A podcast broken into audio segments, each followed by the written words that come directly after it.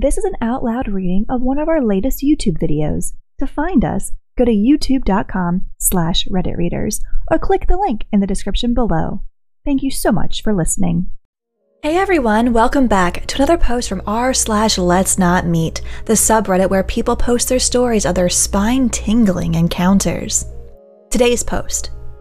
I had to live in the same building as my stalker for six months.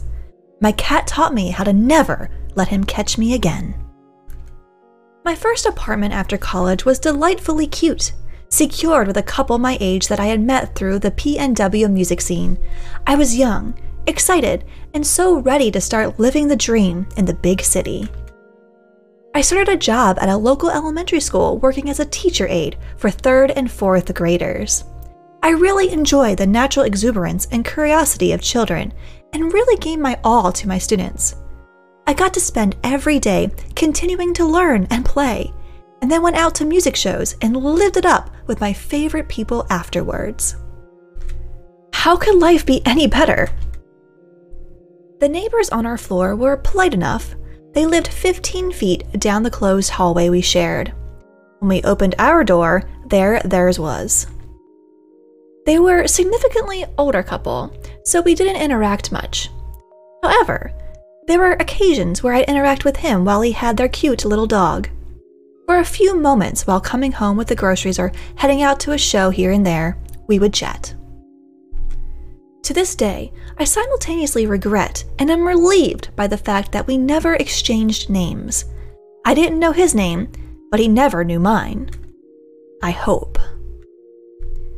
I had moved in there a week after I graduated in May.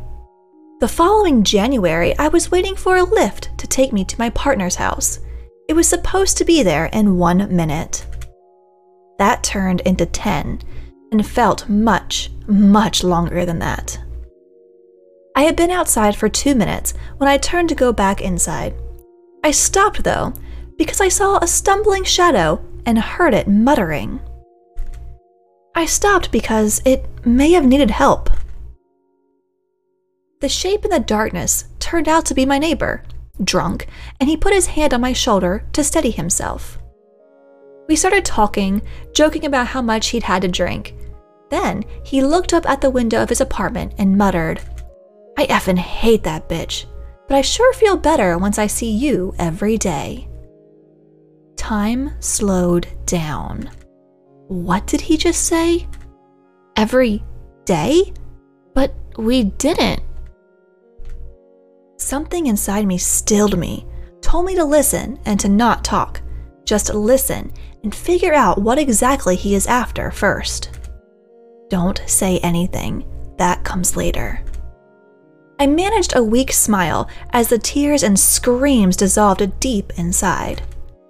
He kept talking, told me how he'd watch me take out my garbage, do my laundry, wait to hear me, see me as I had my comings and goings, which outfits he liked watching my body move in, what he wanted to do to me, how he'd felt that way since the moment he saw me on the day I was moving in.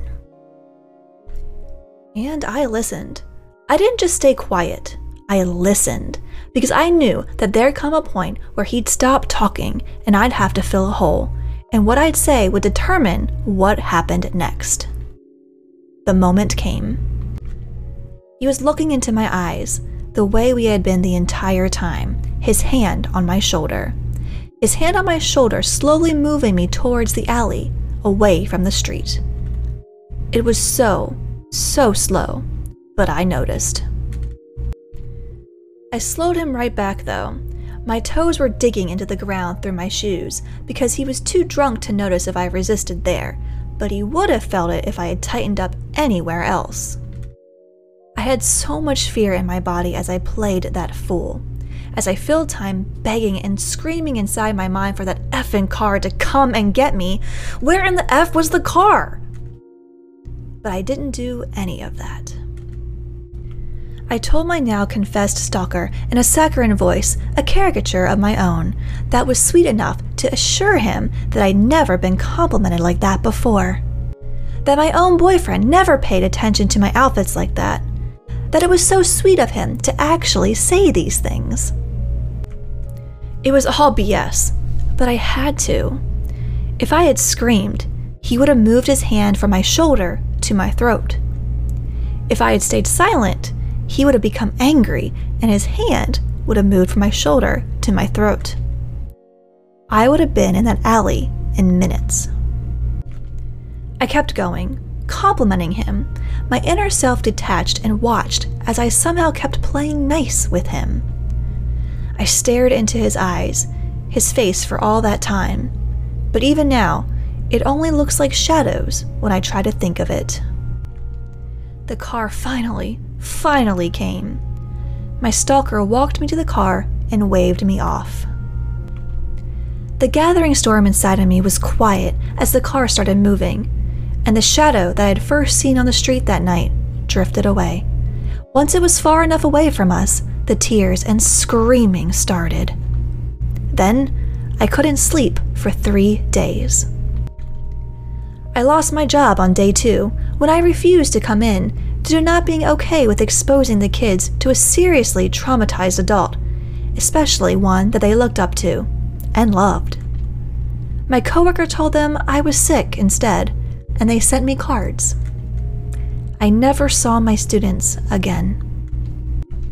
I went to the hospital on day four when I knew that if I didn't go and finally sleep, I'd lose my mind. My blood work showed that I had developed a stress related chronic illness.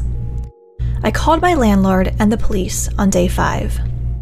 My landlord told me that the apartment was under her name and that he couldn't give his name to me. My stalker was not on the lease. The three police officers that came instead surrounded me and asked about my mental health history, when I made the mistake of saying that I had been victimized before, in a different way, and that I was having a difficult time emotionally processing what was happening to me because of it. I did everything right, and nothing came out of it.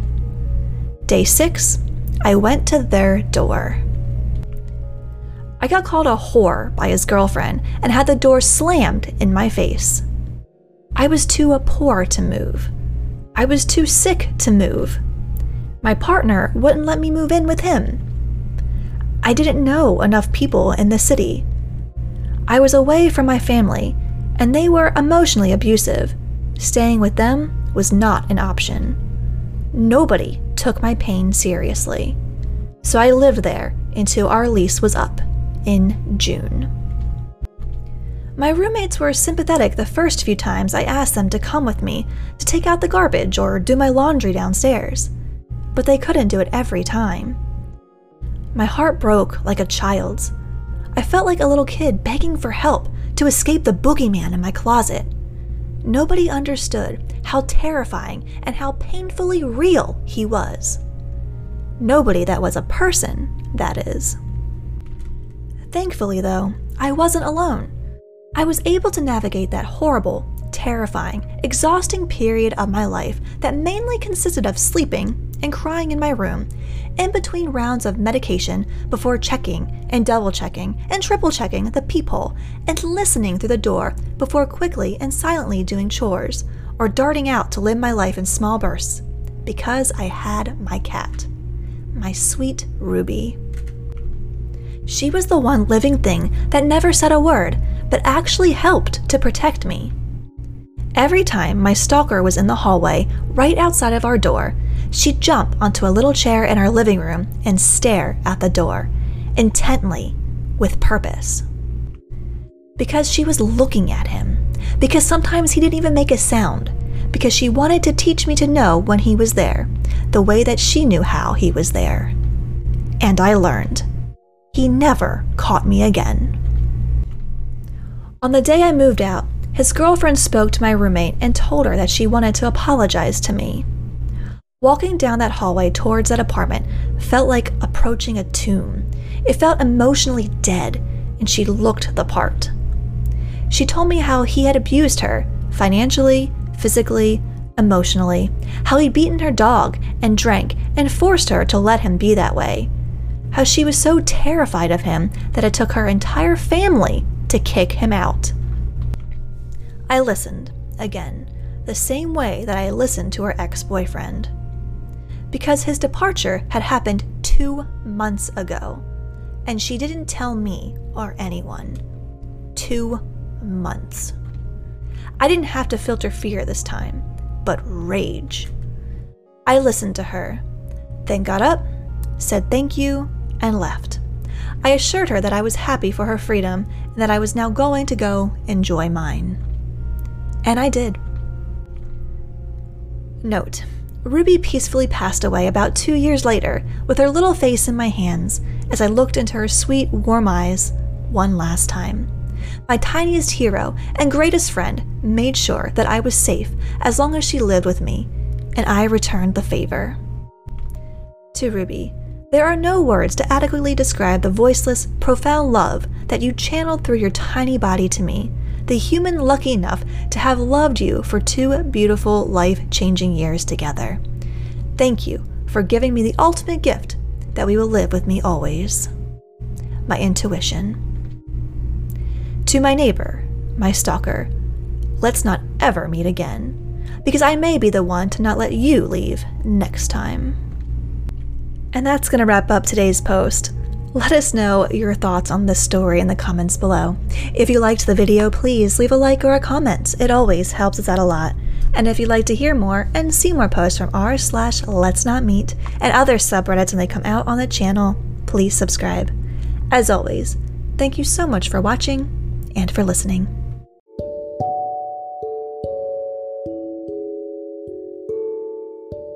Hey everyone! We hope you're enjoying our readings of popular Reddit posts. We love providing this service so that you can listen to these podcasts to pass the time, to fall asleep to, or to be entertained while still staying safe on your commute to work. We love to have the freedom to cover even more posts, but the recording and editing is time consuming work and doesn't pay the bills. If you feel you're getting regular value out of these episodes, please consider supporting us with a small monthly donation. You can donate easily by visiting anchor.fm slash Reddit readers and clicking on Support This Podcast. Every little bit helps, even if it's just enough to cover our morning cup of coffee. As always, thank you so much for listening.